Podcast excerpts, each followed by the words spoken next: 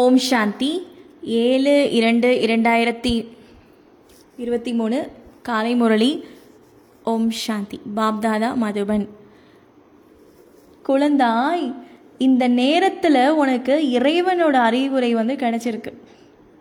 சிவபாபாவோட வழி கீதை சாஸ்திரம் இதெல்லாம் வந்து சரீரம் அதாவது மனிதர்களோட வழி இந்த பாபாவோட முரளி அப்படிங்கிறது இறைவனோட வழி. இதை வந்து நீங்கள் புரிய வைக்கணும். சிவனோட வழி என்ன? இந்த பக்தி மார்க்கத்தில் இருக்கிற வழி என்ன? இந்த கீதை சாஸ்திரம் நிராகாரமானவர் யார்? அப்படிங்கிற அந்த விஷயத்தை நீங்கள் புரிய வைக்கணும். கீதை சாஸ்திரம் எழுதுனது மனிதர்கள். இப்போ இங்கே முரளி எடுக்கிறது பகவான். இந்த ஆழமான விஷயத்த முதல் தரமான குழந்தைங்க மட்டும்தான் புரிஞ்சுக்க முடியும் புரிய வைக்க முடியும். இதுதான் கேள்வி. இதுக்கு வந்து பதில்.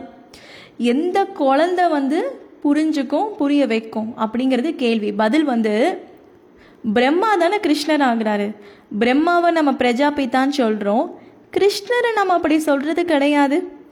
பகவான் பிரம்மா மூலியமாக பிராமன்ஸை படைக்கிறார் பிராமணர்களை. ஸ்ரீ கிருஷ்ணர் வந்து யார்? குழந்தை. அவர் எப்படி வந்து கீதையோட பகவான் ஆக முடியும்? நிராகாரர் பரமபிதா பரமாத்மா தான் கீதையோட பகவான். கிருஷ்ணரோட ஆத்மா வந்து முயற்சி செஞ்சிச்சு போன பிறவியில் அதனால தேவதா குலத்தில் ராஜ்யத்தை அடைஞ்சிச்சு. அந்த ஆத்மா தான் போன பிறவியில் பிரம்மாவாக இருக்காரு. இந்த ஆழமான விஷயத்தை குழந்தைகள் நீங்கள் அழகாக அந்நியானிகளுக்கு புரிய வைக்கணும். இப்போ இப்போ இந்த மாதிரி நம்ம புரிய வச்சோன்னா தான் சேவையில் நமக்கு வெற்றி அப்படிங்கிறது கிடைக்கும்.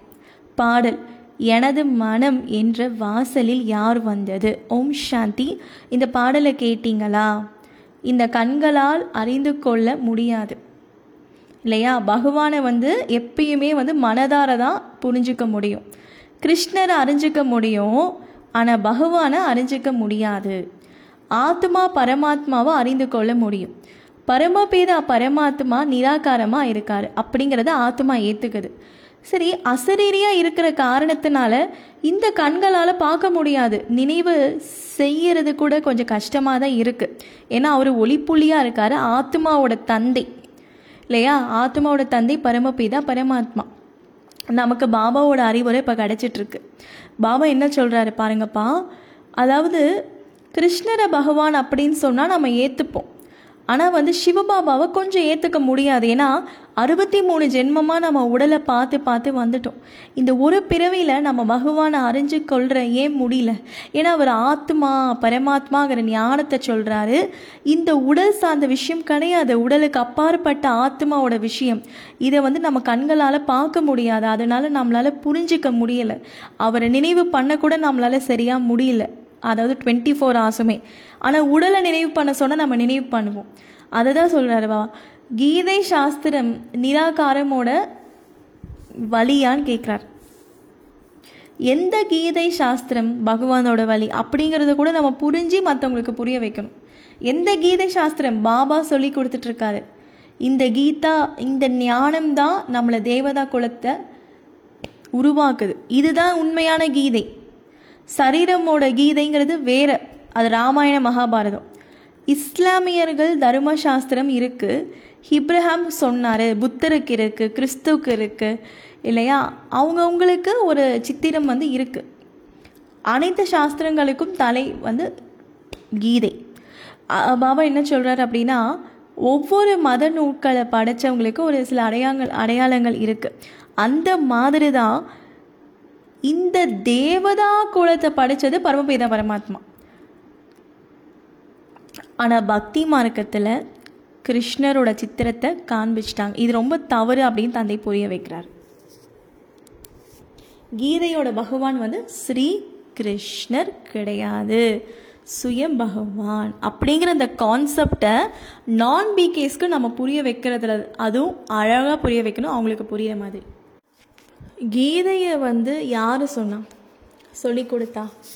இந்த ராஜயோகத்தை சிவபாபா தான் வந்து சொல்லி கொடுக்குறாரு.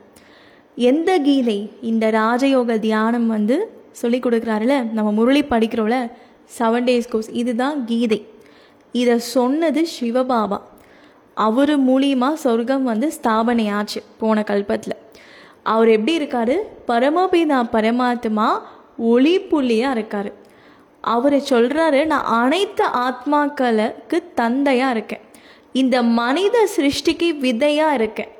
என்னத்தான் விரக்ஷபதி அப்படின்னு சொல்கிறாங்க கிருஷ்ணரை விரக்ஷபதி அப்படின்னு சொல்கிறது இல்லை. சிவபாபாவை தான் மனித சிருஷ்டிக்கு விதை ரூபமானவர்னு சொல்கிறாங்க கிருஷ்ணரை படைப்பவர் அப்படின்னு நம்ம சொல்ல மாட்டோம். அவர் தெய்வீக குணங்களுடைய மனிதர் அவ்வளோத்தான் யார்? கிருஷ்ணர். பரமாத்மா அப்படின்னு யாரையுமே கூற முடியாது. பாபா சொல்கிறாரு நான் ஐயாயிரம் ஆண்டிற்கு பிறகு கல்பத்தின் சங்கமத்தில் வரேன். வந்து என்ன பண்ணுறாரு பாபா? வந்து என்ன பண்ணுறாரு கல்பத்தின் சங்கமத்தில் வராரு. வந்து நம்மளை படைக்கிறாரு. இந்த முழு சிருஷ்டியோட ஞானத்தை சொல்கிறாரு இந்த முழு சிருஷ்டிக்கே தந்தை சிவபாபா தான். ஓகேங்களா? என்னத்தான் காட்ஃபாதர்ன்னு சொல்கிறாங்க கிருஷ்ணரோட பெயரை போட்டுட்டனால பரமாத்மாவை தெரிஞ்சுக்க முடியல. இந்த மிகப்பெரிய தவறை செஞ்சுட்டாங்க. கீதையின் மூலியமாக தேவதா தர்மத்தை சிவபாபா தான் ஸ்தாபனை செஞ்சார். என ருத்ரன் அல்லது பகவான் என்றெல்லாம் சொல்கிறீங்க வேற எந்த சூக்ஷ்ம தேவதையோ இல்லை மனிதனோ பகவான் கிடையாது. லக்ஷ்மி நாராயணன் போன்றவர்கள் கூட பகவான் கிடையாது. சிவபாபா ஒருத்தர் தான் பகவானோட மகா வாக்கியம் என்னது? பகவானோட மகா வாக்கியம் பகவான் வந்து இந்த ராஜயோகத்தை சொல்லி கொடுத்தாரு. கல்பத்திற்கு முன்பு குழந்தைகளாகிய உங்களுக்கு நான் சொல்லி கொடுத்தேன். கிருஷ்ணர் ஒரு பொழுதும் குழந்தைகளே அப்படின்னு சொல்ல முடியாது. சிவபாபா தான் குழந்தைகளேன்னு சொல்ல முடியும். ஆத்மா உடைய தந்தை நிராகாரமான பரமபிதா பரமாத்மா. கல்பத்திற்கு முன்பும் இவர் தான் நமக்கு சொல்லி கொடுத்தாரு. சாக்கார தந்தையாரு பிரஜாபிதா பிரம்ம பாபா. பிரம்மா மூலியமா பகவான் பிரம்மா மூலியமா பகவான் பிராமணிகளை படைச்சார். கிருஷ்ணர் பிரஜாபிதா கிடையாது. பிரம்மாவோட வாய் மூலியமா பிராமண பிராமணர்களை யார் படைச்சா? அதாவது பாருங்க பிராமணர்கள் பிராமணிகள். இல்லையா? பிகேஸ் அதில் பிராமன் யார்? பிராமணன். ஆ இந்த பாய்ஸ் ஜெண்டர் பிராமணிகள்னா கேர்ள்ஸ் ஜெண்டர் ஸோ இவங்களை வந்து உடல் சார்ந்தது. ஆத்மா வந்து எல்லாருக்கும் வந்து ஒன்று தான் ஆனால் உடல் விஷயத்தில் பிராமண பிராமணிகள். அதுதான் சொல்கிறார் பாபா ஸோ இந்த மாதிரி கிருஷ்ணர் சொல்ல முடியாது. பிரம்மா பெரியவர் கிருஷ்ணர் சிறு குழந்தை. அதனால தான் பிரம்மாவுக்கு தாடியை காமிச்சிருக்காங்க. இந்த ஆழமான விஷயத்தை எடுத்தோடனே புரிஞ்சுக்க முடியாது. கொஞ்ச நாள் ஆகும் புதுசாக வந்தவங்களுக்கு. ஸோ இதை இதை இதை வந்து புரிய வைக்கிறதுக்கு அறிவு வேணும். என்ன அறிவு? யோகம். யோகம் நிறைந்த அந்த ஞானம் தேவை. அதுதான் அறிவு. முதல் தரமான குழந்தைகள் தான் புரிய வைக்க முடியும். பாபா சொல்கிறாரு நல்ல நல்ல சகோதரர் சகோதரிகள் கீதையோட பகவான் நிராகாரமான பரமபீதா தான் அப்படின்னு ப்ரூஃப் பண்ணணும். மற்றவங்க மனசை காயப்படுத்தாத விதத்தில் இந்த உண்மையை சொல்லணும். கீதையை உருவாக்கின உருவாக்கினவர் யார்? இந்த குழந்தைகளுக்கு ராஜயோகம் சொல்லிக் கொடுக்கக்கூடிய பாபா சொர்க்கத்தை படைச்சாரு. அவரு தான் உயர்ந்ததிலும் உயர்ந்த தந்தை. கிருஷ்ணர் வந்து அடைஞ்சாரு பிராப்தி அவ்வளோதான் பிராப்தியை கொடுக்கக்கூடிய சக்தி வந்து இறை தந்தைக்கு தான் இருக்கு. கிருஷ்ணரும் இறைவனோட குழந்தை தான் இயேசுவும் இறைவனோட குழந்தை தான். இந்த உலகத்தில் இருக்கவங்க எல்லாருமே இறைவனோட குழந்தை. ஆனால் முதல் தரமான குழந்தை கிருஷ்ணரோட ஆத்மா. ஏன்னா அவர் முயற்சி செஞ்சு அந்த தேவதா குலத்துக்கு அவர் ராஜாவை முதல் ராஜாவாக ஆகிறார். ஸோ முயற்சி முயற்சி செய்பவரை வந்து நம்ம என்ன பண்ணுறோம் கிருஷ்ணன் வந்து பகவான் சொல்லிட்டோம். ஆனால் அந்த முயற்சி செய்ய வச்சவரோட பெயர் தான் வந்து உண்மையிலேயே ஆக்சுவலாக இருந்திருக்கணும். ஆனால் நம்ம தப்பு பண்ணிட்டோம். புரிஞ்சுதுங்களா? முயற்சி பண்ணவரோட பேரை வந்து நம்ம இறைவன் இவர் தான் கிருஷ்ண பகவான் கல்கி அவதாரம் கடைசியில் வருவார் போட்டோம். ஆனால் அதை செய்ய வச்சவரோட பெயரை தான் போடணும். ஆனால் தப்பு பண்ணனால தான் இன்னைக்கு கீழான நிலைமையை பாரதவாசிகள் அடைஞ்சிட்டாங்க. பாரதமும் அடைஞ்சிடுச்சு அந்த தப்பை நம்ம சரி செய்யணும். சரிங்களா? அதுதான் வந்து பாபா சொல்கிறாரு பாருங்கப்பா. யாரோட பெயரை போட்டிருக்காங்க. அதை சரி செய் சரி செய்யணும். அந்த ஞானம் சொல்கிறதுக்கு புத்தி தேவை. ஞானம் அப்படிங்கிறது மூன்றாவது புத்தி தேவை. சரி சரிங்களா? ஸோ சில விஷயம் வந்து பொய்யா ஆயிடுச்சு. அதனால தான் பாருங்கள் இந்த உலகமே பொய்யான உலகம் பொய்யான மாய் ஏன்னா உண்மையெல்லாம் மறைஞ்சிடுச்சு இல்லையா? சேவையை வந்து நீங்கள் அதிக அதிகப்படுத்தணும். அதனால் எல்லாரும் ஒற்றுமையாக நீங்கள் வந்து சேவை பண்ணணும். இந்த கீதையின் மூலமாக யார் வந்து தர்மத்தை ஸ்தாபனை செஞ்சாங்க? இந்த விஷயத்தை நீங்கள் நல்ல முறையில் சொல்லணும். பாபா வந்து சொர்க்கத்துக்கு நம்மளை எஜமானனா ஆக்கிட்டு இருக்காரு கிருஷ்ணர் மூலம் அல்ல. இல்லையா? ஸோ பரமபிதா பரமாத்மாவின் மூலம்தான் நம்ம எஜமானர் ஆயிட்டிருக்கோம். இந்த முயற்சியை நீங்கள் செய்யணும். சாஸ்திரங்கள் கீதை குழந்தைகள் ஆக குழந்தைகளின் மூலம் ஒருபொழுதும் ஆஸ்தி மு- அடைய முடியாது. அதாவது சாஸ்திரங்களும் சரிப்பா அனைத்து சாஸ்திரங்களும் கீதையின் குழந்தைகள் ஆக குழந்தைகள் மூலம் ஒரு பொழுதும் ஆஸ்தி அடைய முடியாது. என்ன அர்த்தம்னா இந்த சாஸ்திரங்கள்லாம் இருக்குல்ல துவாபர யுகத்தில் இது வந்து குழந்தை குட்டிகள். அதில் அம்மா வந்து கீதை. ஸோ இந்த குழந்தை பின்னாடி போனால் இந்த கீதை அப்படிங்கிற அந்த அம்மா பின்னாடி போனாலாம் நம்மளால் வந்து அடைய முடியாது ஆஸ்தியை. இல்லையா? உண்மையான கீதை என்ன? சிவபாபா சொல்கிறது அதுலேயே வந்து ஏதோ இந்த சாஸ்திரங்கள் வந்து பார்த்திங்கன்னா இந்த இது பைபிள் குரான் இதெல்லாம் வந்து குழந்தை குட்டிகள். அதுங்களுக்கே வந்து ஒரு அம்மா இருக்குது அது யார்? இந்த பக்தி மார்க்கத்தில் இருக்கிற கீதை தான். ஸோ அப் அது அதில் கூட பாருங்கள் சிரோன்மணி ஃபஸ்ட்டாக இருக்கிறது என்னது? என்னதுன்னா கீதை தான். எதில்? பக்தி மார்க்கத்தில். ஏன்னா வந்து நம்ம பாபா சொன்ன விஷயத்தான் அங்கே இருக்குது ஆனால் கொஞ்சம் மாவில் கலந்த உப்பு மாதிரி இருக்குது ஸோ பாபா சொல்கிறாரு இந்த சாஸ்திரங்கள் வந்து பார்த்தீங்க அப்படின்னா கீதையின் குழந்தைகள். எந்த கீதை? இந்த கீதை. ஸோ கேட்குறவங்க குழம்பாதீங்க. இன்னைக்கு பாபா அந்த மாதிரி தான் சொல்லியிருக்காரு. ஸோ எந்த கீதை எந்த கீதை அப்படிங்கிறத நீங்கள் ஆழமாக யோசிங்க. சரிங்களா? ஸோ பாபா சொல்கிறார் பாருங்கள் சித்தப்பா மாமா பெரியப்பா குரு அந்த மாதிரி யாருக்கிட்ட இருந்து ஆஸ்தி அடைய முடியாது. எல்லையற்ற தந்தை கிட்ட இருந்து தான் எல்லையற்ற ஆஸ்தி அடைய முடியும். ஸோ கீதையில் நம்ம தவறு செஞ்சுட்டோம் அப்படின்னு புரிஞ்சுக்கிற அளவுக்கு நம்ம மற்றவங்களுக்கு புரிய வைக்கணும். நம்ம ஃபஸ்ட்டு தெளிவாக இருக்கணும். சரிங்களா? கீதையை அவமதித்து விட்டோம். ஆகையால் தான் பாரதம் பழசாயிடுச்சு. சோழி போல ஆயிடுச்சு. ஸோ இந்த மாதிரிலாம் வாக்கியத்தை எழுதுங்க. பாரதத்தை சொர்க்கமாக ஆக்கக்கூடிய சிவபாபா இப்போ வந்துட்டாரு. கலியுகத்திற்கு பிறகு சக்தியுகம் ஏற்படும். ஆக இந்த சங்கம யுகத்தில் இந்த ஸ்தாபனை ஏற்பட்டுட்டு இருக்கு வந்து கற்றுக்கோங்க பாபாவோட மகா வாக்கியம் நான் கல்ப கல்பம் சங்கமத்தில் தான் வரேன். வந்து தூய்மையான உலகத்தை உருவாக்கிட்டு இருக்கேன் பரமாத்மா சொல்லிட்டு இருக்காரு எல்லாத்தையும் துக்கத்திலேருந்து விடுவிக்கிறேன் நான் தான். கிருஷ்ணர் கிடையாது.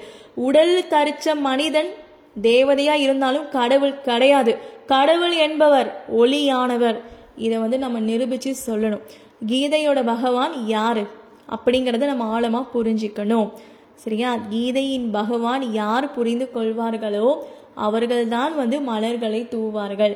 சரியா அனைவரும் தூவி விட மாட்டார்கள். ஸோ யார் புரிஞ்சுக்கிறாங்களோ பாபா கிட்ட வந்து மலர் தூவாங்கன்னா என்ன? அவங்க அன்பை வந்து பொழிவாங்கன்னு அர்த்தம். ஸோ அவங்க மே அவங்க பாபா மேலே அவ்வளோ அன்பு வரும். புரிஞ்சுக்கிறவங்களுக்கு புரியாதவங்களுக்கு ஒன்றுமே புரியாது. ஸோ பாபாவிற்கு யாராவது மலர் கொடுக்கின்றார் இல்லை எனக்கு இந்த மாதிரி மலர்லாம் தேவையில்லை அப்படிங்கிற மாதிரி பாபா சொல்லுவார்.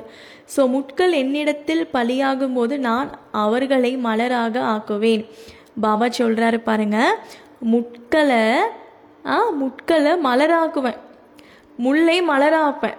முள் மாதிரி இருக்கிற நம்மளை சுய மலராக யார் ஆக்குவார்? கிருஷ்ணரா பாபாவா? பாபா.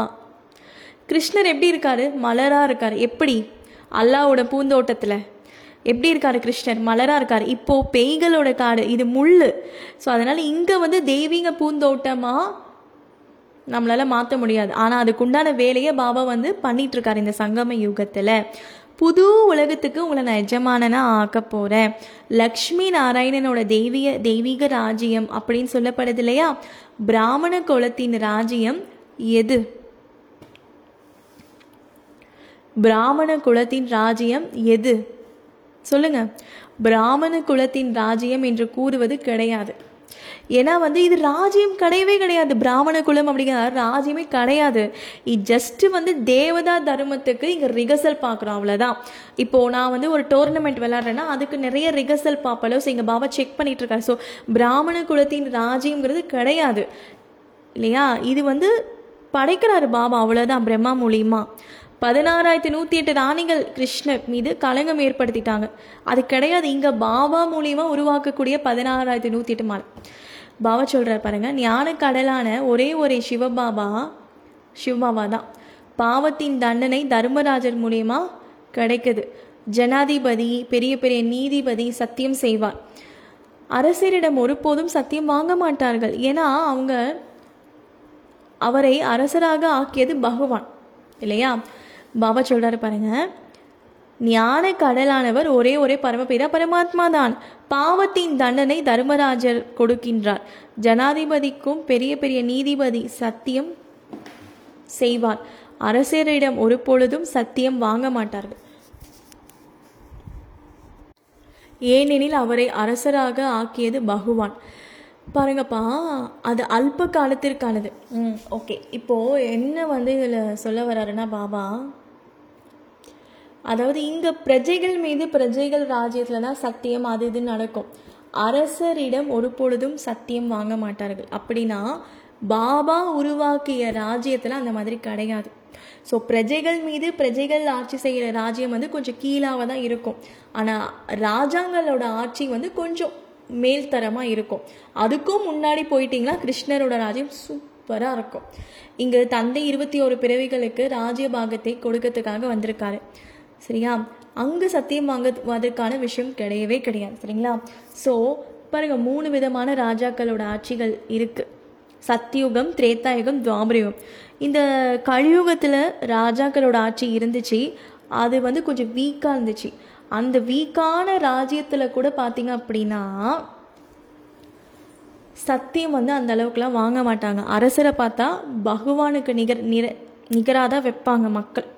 அவ்வளோ பணிவாக இருப்பாங்க. ஆனால் இப்போது சிஎம் பிஎம் அவன் இவன் சொல்கிறாங்க ஸோ இந்த குறைஞ்சிடுச்சு. ஆனால் இங்கே சத்தியம் வாங்குற மாதிரி அங்கெல்லாம் யாரும் சத்தியம் வந்து வாங்க மாட்டாங்க. ஏன்னா எங்கே சத்தியுகத்தில் ஏன்? ஏன்னா அது என்ன ஆட்சி? அது வந்து சிவாவை படைச்ச ஆட்சி. புரியுதுங்களா? ஸோ பாபா சொல்கிறார் பாருங்கள் கிருஷ்ணரால் இந்த விரக்ஷத்தின் ரகசியத்தெல்லாம் சொல்ல முடியாது. விரக்ஷபதியால் தான் சொல்ல முடியும். நரனிலிருந்து நாராயணன் ஆக்கக்கூடிய சக்தி பகவானுக்கு தான் கிருஷ்ணருக்கு கிடையாது. முக்கிய தர்ம சாஸ்திரங்கள் நான்கு மற்ற எல்லாமே கட்டுக்கதைகள் தான். ஸோ ஸ்தாபனை செய்யப்பட்ட தர்மம் மொத மொத என்ன? மொத மொத ஸ்தாபனை செய்யப்பட்ட தர்மம் எது? யார் மூலம்? அப்படிங்கிறது போர்டை போடுங்க. கொஷினை போடுங்க ஆன்சரை போடுங்க. சொர்க்கத்தில் தேவி தேவதா தர்மத்தை ஸ்தாபனை பண்ணாரு சிவபாபா இல்லையா? ஆக அவசியம் அதை தந்தை தானே படைப்பார். முத முத இந்த உலகத்தில் ஸ்தாபனை பண்ணப்பட்ட தர்மம் இது தேவதா தர்மம்.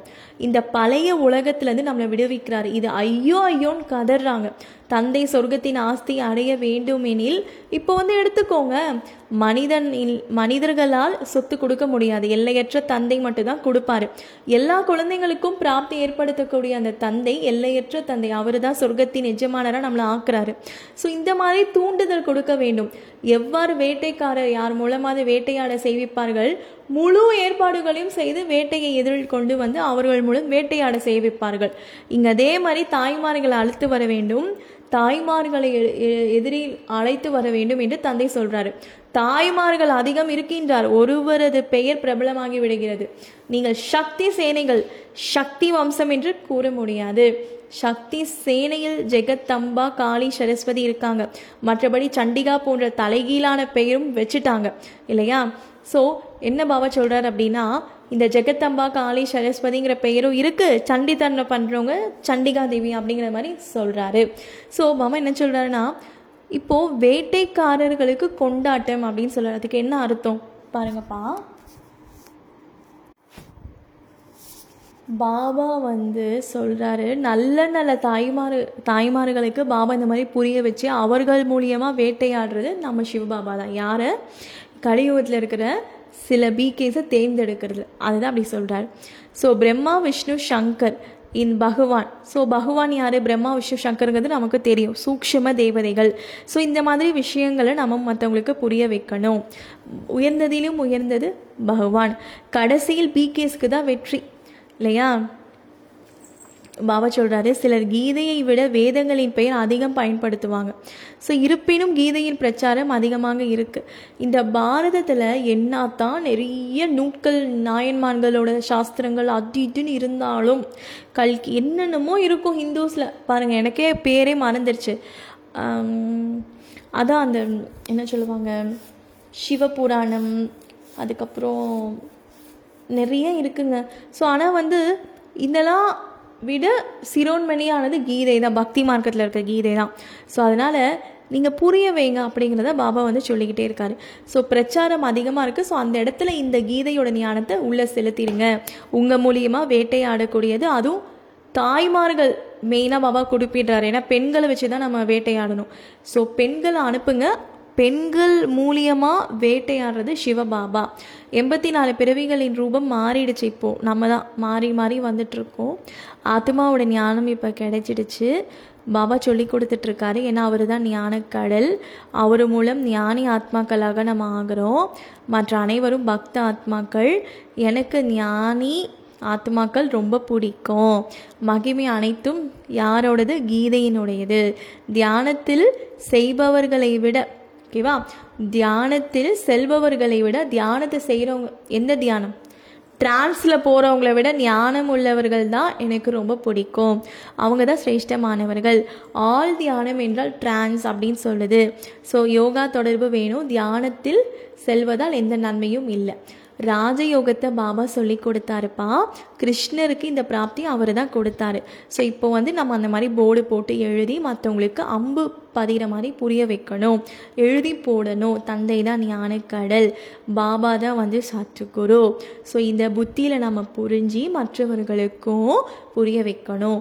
மற்றவர்களை வந்து கூட்டிகிட்டு வந்து பாபா முன்னாடி உட்கார வைக்கணும். ஸோ அவங்களுக்கு எப்போ அன்பு ஏற்படும்? எப்போ அவங்களுக்கு ஆழமாக இந்த விஷயம்லாம் புரியுதோ அப்போ தான் அந்த அன்பு ஏற்படும். ஸோ நீங்கள் நல்லா யோசிச்சு பாருங்கள் தந்தை சொல்லும் பொழுது உங்களுக்கு சொர்க்கத்தோட ஞாபகம்லாம் வரும். சொர்க்கத்தோட ஞாபகம் வந்துச்சுனாலே புரிஞ்சுக்கலாம். நீங்கள் தான் அந்த தேவதா தர்மத்தை சார்ந்தவங்க. அவர்கிட்ட இருந்து தான் நம்ம ஆஸ்தி அணைஞ்சிட்ருக்கோம் நம்பிக்கை வைங்க. ம் நம்பிக்கை வைங்க பாபா மேலே. அப்படின்னு சொல்கிறாரு சொர்க்கத்தின் ஆஸ்தி அவர் தான் நமக்கு கொடுக்குறாரு. கிருஷ்ணர் கிடையாது. புது உலகத்தை படைக்கிற தந்தை இப்போ நமக்கு சொல்லி கொடுத்துட்ருக்காரு நல்லது. இனிமையிலும் இனிமையான தேடி கண்டெடுக்கப்பட்ட செல்லமான குழந்தைகளுக்கு பாப்தாதாவின் அன்பு நினைவுகள் மற்றும் காலை வணக்கம். தாரணைக்கான முக்கிய சாரம். தந்தைக்கு ரொம்ப பிடிச்ச குழந்தைகள் வந்து ஞானத்தை தாரணை செஞ்சு மற்றவங்களுக்கும் சொல்லி கொடுக்குற குழந்தை. நல்லா யோகா பண்ணணும். டிரான்ஸில் ஆசை வைக்கக்கூடாது. தாய்மார்களை முன்னாடி அவ வச்சு அவர்களை பிரபலப்படுத்த வேண்டும். அதிகாரத்தோடு கீதையோட பகவான் சிவபாபா தான் அப்படின்னு எல்லா குழந்தைகளும் சேர்ந்து புடி புரிய வைக்கணும். வரதானம். சிறந்த வாழ்க்கையின் நினைவு மூலமாக விசாலமான மேடையில் விசேஷ பாகத்தை ஏற்று நடிக்கும் ஹீரோ பாட்தாரி ஆவீர்கள். பிரம்மா தந்தை தனது குழந்தைகளுக்கு தெய்வீக பிறவி அளித்த உடனேயே பவித்ர பவ யோகி பவ தூய்மையாக இருப்பீர்களா? யோகியாக இருப்பீர்களா? பாருங்கப்பா சாரி இது பாருங்க பிரம்மா தந்தை தனது குழந்தைகளுக்கு தெய்வீக பிறவி அளித்த உடனே பவித்ர பவ யோகி பவ தூய்மையாக பவ ஓகேங்களா தூய்மையாக இருப்பீர்களா? அப்படி கிடையாது. தூய்மையாக இருப்பீர்களாக. யோகியாக இருப்பீர்களாக. என்ற வரதானத்தை கொடுத்தார். ஸோ அந்த ஸ்பெல்லிங் வந்து படிக்கும் பொழுதே நமக்கு ஒரு இதுவாக தான் இருக்கும். இலக்கணமாக கொடுத்துருக்காங்க. அது ஆழமாக நீங்கள் புரிஞ்சுக்கோங்க. நான் படிக்கும் போது உங்களுக்கு புரியாது. அதனால தான் அண்டர்லைன் பண்ணி அந்த வேர்டை நான் படிக்கிறேன்ப்பா. ஜென்மம் எடுத்த உடனேயே பெரிய தாயின் ரூபத்தில் அன்புடன் தூய்மையின் பாலனை செய்தார். எப்பொழுதுமே குஷிகளின் ஊஞ்சலில் ஊஞ்சலாட்டினார். ஒவ்வொரு நாளும் அனைத்து குணங்களின் வடிவமாக ஞானத்தின் வடிவமாக சுகம் சாந்தியின் சொரூபமாக ஆவதற்கான தாலாட்டு பாடினார். அப்பேற்பட்ட தாய் தந்தையின் சிறந்த குழந்தைகள் பிரம்மா குமார் குமாரி ஆவீர்கள். இந்த வாழ்க்கையின் மகத்துவத்தை நினைவில் கொண்டு உலகம் என்ற விசாலமான மேடையில் விசேஷமான பாகம் கதாநாயகனின் பாகம் ஏற்று நடியுங்கள். ஸ்லோகன் புள்ளி என்ற வார்த்தையின் மகத்துவத்தை அறிந்து பிந்துவாகி பிந்து தந்தையை நினைவு செய்வது தான் யோகியாவது ஆகும். சரிங்களா? பாபா என்ன சொல்கிறாருன்னா இந்த விசேஷமான ட்ராமா பாட்டில் நம்ம விசேஷமாக நடிக்கக்கூடிய ஹீரோ ஹீரோயின் அப்படிங்கிறத சொல்கிறாரு அதுக்கு உண்டான வரத்தை தான் கொடுக்குறாரு முன்னாடி. பாப்தாதா ரெண்டு அம்மா அப்பா ரெண்டு பேரும் சேர்ந்து பவித்திரமாக இருங்க யோகியாக இருங்க தூய்மையாக இருங்க சந்தோஷமாக இருங்க எல்லா குணங்களின் வடிவமாக இருங்க ஞானமாக இருங்க சுகம் சாந்தியாக இருங்க அப்படிங்கிற அந்த வரதானத்தை பாப்தாதா கொடுத்துருக்காரு. மாத்தேஸ்வரியோடது. முதல் முதலில் நம்மளோட உண்மையான லட்சியம் என்ன அப்படிங்கிறத புரிஞ்சிக்கணும். அதை நம்ம தாரணை செய்யணும் புத்தியில். அப்பொழுது தான் இந்த ஞானத்தை தாரணை வந்து செய்யும் பொழுது தான் நம்மளோட லட்சியம் என்ன அப்படிங்கிறது நமக்கு புரியும் இல்லையா? நம்மளோட உண்மையான லட்சியம் என்ன? நான் ஒரு ஆத்மா சிவபாபாவோட குழந்தை. உண்மையான குழந்தை. பாபா சொல்கிறாரு பாருங்க அந்த மாதிரி ஞானத்தை சொல்கிறாங்க அதை வந்து அம்மா சிந்தனை பண்ணி நமக்கு சொல்லி கொடுக்குறாங்க. நம்ம கருமாத்தி தாகணும். அதுதான் நம்மளோட லட்சியம். ஆனால் நம்ம என்ன பண்ணிட்டோம்னா கரும பந்தனத்தில் வந்து மாட்டிக்கிட்டோம். இப்போ மீண்டும் நமக்கு நினைவு வருது இந்த கரும பந்தனத்துலேருந்து விட்டு போய் நம்ம கரும யோகியாக இருந்து கருமாத்தி தாகணும். நம்மளோட பாவங்களை நம்ம அழிக்கணும். நான் ஆத்துமான்னு உணர்ந்து பரமாத்மா குழந்த அப்படிங்கிற அந்த லட்சியம் நமக்குள்ளே ஏற்படணும். சரிங்களா? நானே அது அப்படின்னா நான் தான் தேவதையாக இருந்தேன். இப்போ மனிதன் ஆயிட்டேன். ஸோ மீண்டும் தேவதையாகக்கூடிய லட்சியம் நமக்கு இருக்கணும். அந்த தாரணை நமக்கு இருக்கணும். பரமாத்மாவோட சக்தி எனக்குள்ளே இருக்குது நான் கடவுள் இல்லை. நமக்குள்ளே இருக்கிற பாவத்தை பாபாவை நினைவு பண்ணி நம்ம அழிக்கணும். இந்த ஞானம் இருக்கு இல்லையா? நான் ஆத்மா பரமாத்மாவோட குழந்த. அந்த ஞானம்தான் ஆழமாக நீங்கள் புரிஞ்சுக்கிட்டீங்க அப்படின்னா ஆத்மாவோட பாடத்தில் ஈஸியாக கருமாத்திட்டு ஆயிடுவீங்க ஜீவன் முக்தர். அதாவது தேவி தேவதா பதவியை நீங்கள் அடைஞ்சிருவீங்க. பதினாறு கலையை அடைந்து. இந்த லட்சியம் இருக்கும் பொழுது அந்த பலம் கிடைஞ்சிரும். இப்போது இந்த மனிதர்கள் எங்களுக்கு சுகம் சாந்தி வேண்டும் சொல்கிறாங்க அது கூட யோகம் வந்து முழுமையாக இருந்தால் தான் பிராப்தி வந்து கிடைக்கும். யோகம் அதிகமாக இருக்கும் பொழுது நமக்கு சுகம் சாந்தி கிடைக்கும். மற்றபடி தேவதா பதவி நமது வருங்காலத்தோட பிராப்தி. அதுக்கு இப்போ நம்ம முயற்சி செஞ்சு அந்த பிராப்தியை அடையணும். இந்த லட்சியம் நமக்கு அதிகமாக வேணும். நான் பவித்ர ஆத்மா நான் பவித்ர ஆத்மா அப்படின்னு. கடைசியில் நான் பரமாத்மா ஆகிவிடுவேன் அப்படின்னு கிடையாதுப்பா.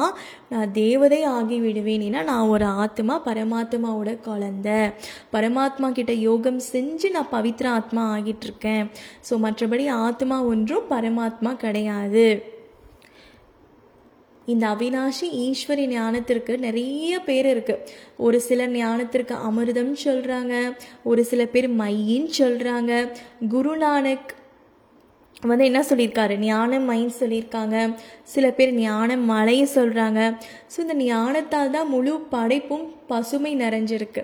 யாரெல்லாம் தமோ பிரதானமான மனிதர்களாக இருக்காங்களோ அவங்கள குணவானாக சதவாக ஆக்கினது இந்த ஞான மை மூலியமாக இந்த ஞான மை மூலியமாக இருள் நீங்கியிருக்கு இதே ஞானத்தை பிறகு அமிர்தம் அப்படின்னு கூட நம்ம சொல்லலாம். ஐந்து விகாரங்களை நெருப்பில் போட்டு எரிச்சு குளிர்ச்சி ஆயிடுறாங்க மனிதர்கள். பாருங்க கீதையோட பரமாத்மா யாரு? அப்படின்னு வெளியில் இருக்கிற மக்களுக்கு தெரியுமா? தெரியாது. கீதையோட பகவான் யார்? சிவபாபா. ஸோ சில முக்கியமான விஷயங்கள் வந்து நம்ம புரிஞ்சுக்கணும். விகாரம் ரொம்ப கொடுமையானது காமம். இந்த ஐந்து விகாரங்களுக்கு அதுதான் விதை. ஸோ விதை இருக்கும் பொழுது குழந்தைகள் வந்துடுவாங்க கோபம் பேராசை மோகம் இது எல்லாமே அதோட செடி குழந்தைகள். ஸோ இது மனிதர்களோட புத்தி ரொம்ப கேவலமாக போயிடுச்சு. ஸோ இந்த இந்த இந்த இந்த ஞானத்தின் மூலியமாக சீர்கெட்ட புத்தி வந்து தெளிவாகுது. இந்த விஷயம் வந்து புத்தியில் தாரணை ஏற்படும் போது அந்த விகாரங்களோட விதை வந்து அழிஞ்சிடும். சன்னியாசிகளோட சன்னியாசிகளோட ஞானம் வேற இல்லையா? அவங்க இதை ஃபாலோ பண்ணுறது கொஞ்சம் கஷ்டம் தான் அந்த விகாரங்கள் ஹேண்டில் பண்ணுறது ஏன்னா அவங்கக்கிட்ட அந்த சக்தி இல்லை. ஞானம் கிடையாது. ஆனால் இந்த அறிவுரை வந்து சிவன் நமக்கு கொடுக்குறாரு. ஸோ உண்மையான மரியாதை புருஷோத்தம்னா என்ன? இல்லையா? ஸோ இந்த சன்னியாசிகளால் விகாரங்களை விட முடியாது. ஆனால் நம்மளால் வந்து விட முடியும். ஏன்னா நம்மக்கிட்ட பாபாவோட ஞானம் யோகம்ங்கிற பவர் இருக்குது நீங்கள் இல்லறத்தில் இருந்தபடியே நிர்விகாரியாக குடும்பத்தில் வந்து இருக்க முடியுமா அப்படின்னு அவங்க கேட்குறாங்க ஆனால் நம்ம சொல்லணும் சத்தியகுத்தில் அப்படி தான் இருந்தோம். அங்கே இல்லற மார்க்கம் தான் இருந்துச்சு. ஆனால் இது வந்து சன்னியாசிகளுக்கு புரியாது. ஆனால் இப்போ இருக்கிற குடும்பம் வந்து விகாரி ஆயிடுச்சு. இல்லையா? விகாரியான குடும்பம். மரியாதையே இல்லாத ஒரு சமுதாயம் ஆயிடுச்சு மரியாதை படி நியமம் படி எங்கே நடந்துச்சு? இதே உலகத்தில் மரியாதை நியமமாக சத்தியோகத்தில் வாழ்ந்தாங்க. அதை ஸ்தாபனை செஞ்சது நிராகாரர் பரமபீர பரமாத்மா. ஓகேங்களா? பரமபீதா பரமாத்மா. நிர்விகாரியான உலகத்தை அவர் படைச்சார். ஸோ மாமா என்ன சொல்கிறாரு அப்படின்னா பிர மம்மா அம்மாவோட கிளாஸ் பாருங்கள் நிர்விகாரியாக இருப்பது தான் மன மனிதனின் முதல் மரியாதையாகும். ஸோ இந்த மரியாதையில் இருக்கிறீங்களா? அப்படிங்கிறத நம்ம சோதிக்கணும். பாபா வந்து சொல்கிறாரு தற்காலத்தில் கழியுகத்தில் இருக்கவங்க எப்படி இருக்காங்க? அதை நீங்கள் கம்பேர் பண்ணி பாருங்கள் சத்தியுகத்தில் இருக்கவங்க எப்படி இருக்காங்க? நிர்விகாரியாக இருப்பதன் மூலமாக சுகம் சாந்திங்கிறது கிடைக்குது. இப் இப்போ விகாரங்களை விட சொன்னால் அதுக்கு அவங்களுக்கு தைரியம் இல்லை. யார்? சன்னியாசிகளுக்கும் மனசளவு விகாரத்தை விட முடியல. மனிதர்களாலையும் விட முடியல. எல்லாரும் தவிக்கிறாங்க. ஆனால் பாபாவோட குழந்தைங்க நம்ம இப்போ ஸ்ரீமத் அப்படிங்கிற அந்த நியமம் படி நடக்கிறதன் மூலியமாக மரியாதை புருஷோத்தமராக ஆயிட்டுருக்கோம். ஸோ நீங்கள் இப்போ மரியாதையில் இருங்க. நிர்விகாரி ஆறுங்க அப்படின்னு வாயால் சொல்கிறதுனால ஆக முடியாது. ஆத்துமான உணர்ந்து நம்ம பாவத்தை அழிஞ்சு நிர்விகாரியாய் நிர்விகாரியான உலகத்துக்கு போகணும். ஸோ இந்த ஞானம் அப்படிங்கிற அந்த வாளினால்தான் மரியாதை புருஷோத்தமராக ஆக முடியும் நிர்விகாரியாக ஆக முடியும். ஐந்து விகாரங்கள் அப்படிங்கிற அந்த விலையை விதையை அழித்து விட வேண்டும். அப்பொழுதுதான் பாவங்களை சாம்பல் ஆக முடியும். நல்லது ஓம் சாந்தி.